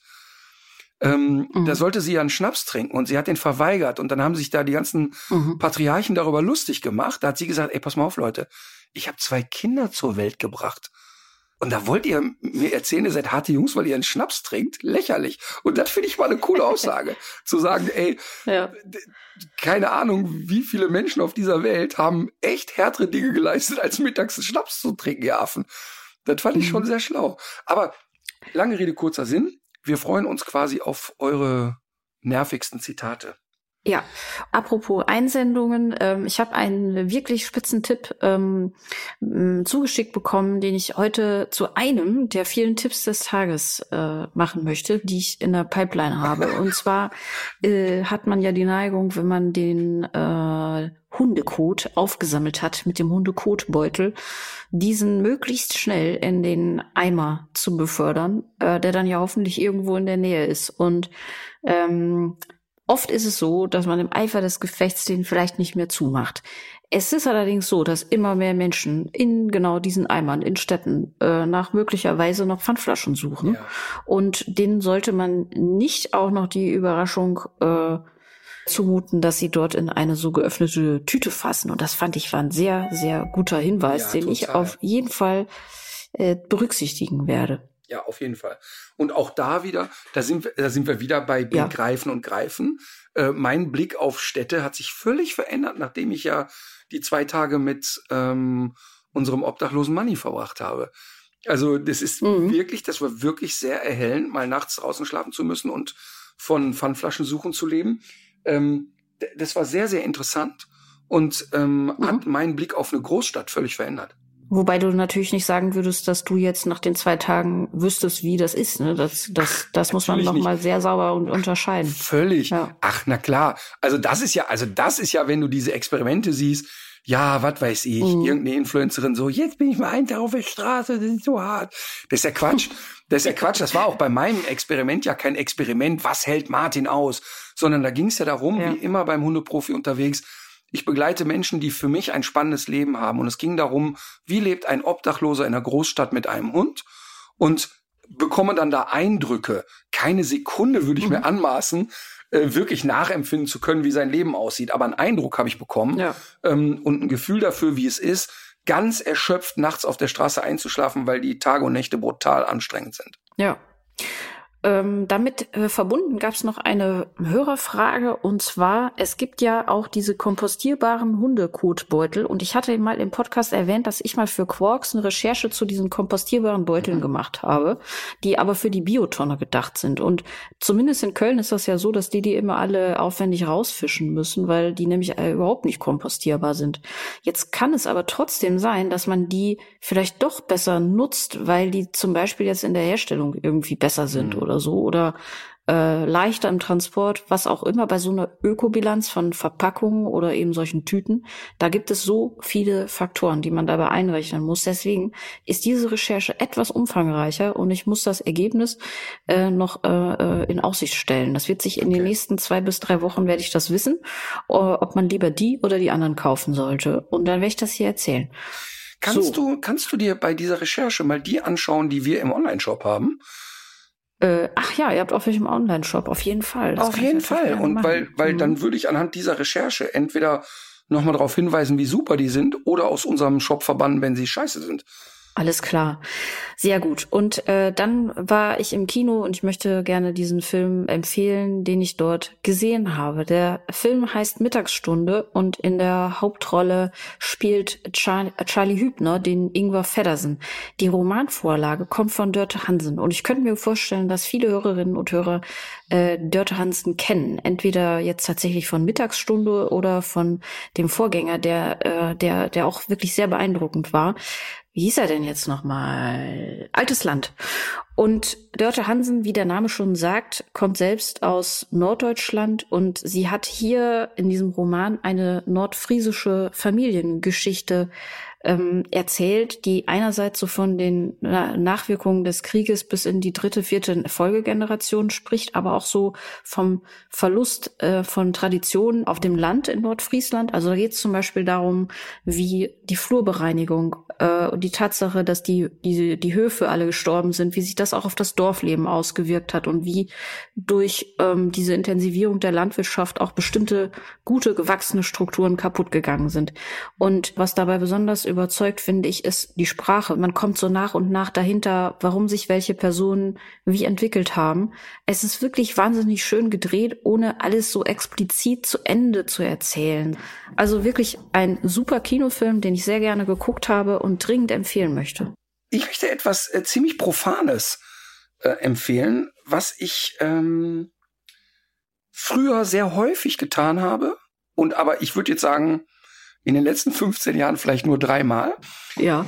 Es hat gestern hier so derartig geregnet. Und da ich ja weiß, ich habe 14 Tage in New York, habe ich jetzt auch nicht so das, so viele Touristen haben ja, wenn sie hier fünf Tage sind, so ich ja. hetze von A nach B. Und ich habe ja hier auch einfach mal ein paar Stunden, sitze ich ja im Central Park und gucke irgendwie ähm, zehnjährigen Jungs beim Baseballspielen zu. Das war mhm. total schön. Und, ähm, und gestern hat es hier so derart geregnet, dass mein Tipp des Tages ist, einfach mal einen kompletten Tag im Bett rumzuliegen. Das ist wirklich verrückt, weil man macht das ja eigentlich Krieg nur, wenn man krank ist. Mhm. Ja, ich habe das früher konnte ich das sau gut, ne? Dann warst du irgendwie als Student oder Schüler irgendwie unterwegs und hast gedacht, komm jetzt heute den ganzen Tag im Bett. Habe ich jetzt in den letzten 15 Jahren vielleicht dreimal gemacht und ziemlich sicher war ich alle dreimal krank. Und gestern habe ich das gemacht, so einfach nach dem Motto, boah, wir sind jetzt so viel rumgelatscht, jetzt ist auch mal gut. Und jetzt glotze ich einfach aus dem Fenster, guck dem Regen zu, hab mir ein bisschen Film angeguckt, hab ein bisschen bei Instagram rumgesurft und so. Also einfach ganz stumpf einen ganzen Tag gegammelt. Und es ist echt verrückt. Das ist ein schönes Erlebnis. Einfach mal machen, ohne darauf zu warten, dass man vorher krank wird. Super. Und dabei übrigens, damit wir auf den Film nochmal kommen, kann man auch gerne äh, parallel den Film Embrace nochmal gucken. Ja, gute Idee. So, dann habe ich noch ein Lied. Mhm, ich auch. Fang an. Äh, Chris Isaac, Wicked Game. Ah, Klassiker. Mhm, mhm, mhm. Gibt's auch einige gute Cover dazu. Äh, da bringe ich äh, eins mit für nächste Woche. Das schreibe ich mir schon mal auf. Unter anderem gibt's ja auch ein Lied Wicked von H.P. Baxter. Ist aber kein klassischer Coversong davor. Ich hoffe, du vergisst das jetzt sofort wieder, dass es dieses Lied gibt. Äh, ich wünsche mir ein Lied aus dem Soundtrack des eben beschriebenen Films. Äh, es ist von Maike Rosa Vogel und es heißt Close the Door. Maike Rosa Vogel? Schon nie gehört. Ich kannte die vorher auch noch nicht. Wenn wir uns nächste Woche hören, werden wir über mein glorreiches Erlebnis bei Höhle der Löwen reden. Mhm, mh, mh. Das Erlebnis ist schon ein paar Monate her. Die Dreharbeiten sind ja ein paar Monate alt. Ähm, es war, äh, ging so. Kann ich jetzt schon mal ankündigen. Mhm. Äh, interessante Begegnungen dort gehabt. Und äh, worüber werden wir noch reden? Ich hatte noch über was anderes. Höhle der Löwen. Achso, und die Welpenreportage, über die werden wir natürlich auch noch mal reden.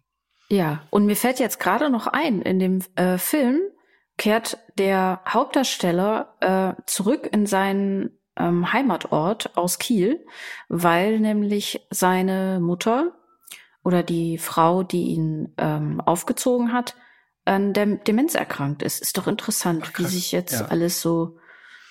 Die Presse hat sich ja aufgrund der Trailer für Hülle der Löwen schon überschlagen. Ähm, die Überschriften lauten immer, ähm, TV-Star, damit meinten die mich, ähm, ja. oder äh, Hundeprofi oder Ritter, äh, rührt die Jury oder die Löwen zu Tränen und der wohl emotionalste Pitch, den es jemals bei Höhle der Löwen gegeben hat. Mensch, das ist, das ist irgendwie ja. deine neue Domäne, ne? Ja, es haben zwei von den Löwen geweint, aber die Tränen haben nicht dazu geführt, dass das Portemonnaie aufgeweicht wurde. Ah, okay. Schade. Das, äh, das, das, das, ähm, daran gilt es natürlich noch zu arbeiten. Ja, okay, ich bin sehr gespannt. So meine Stärke. So, dann in diesem Sinne, legt euch wieder hin. Legt euch wieder hin.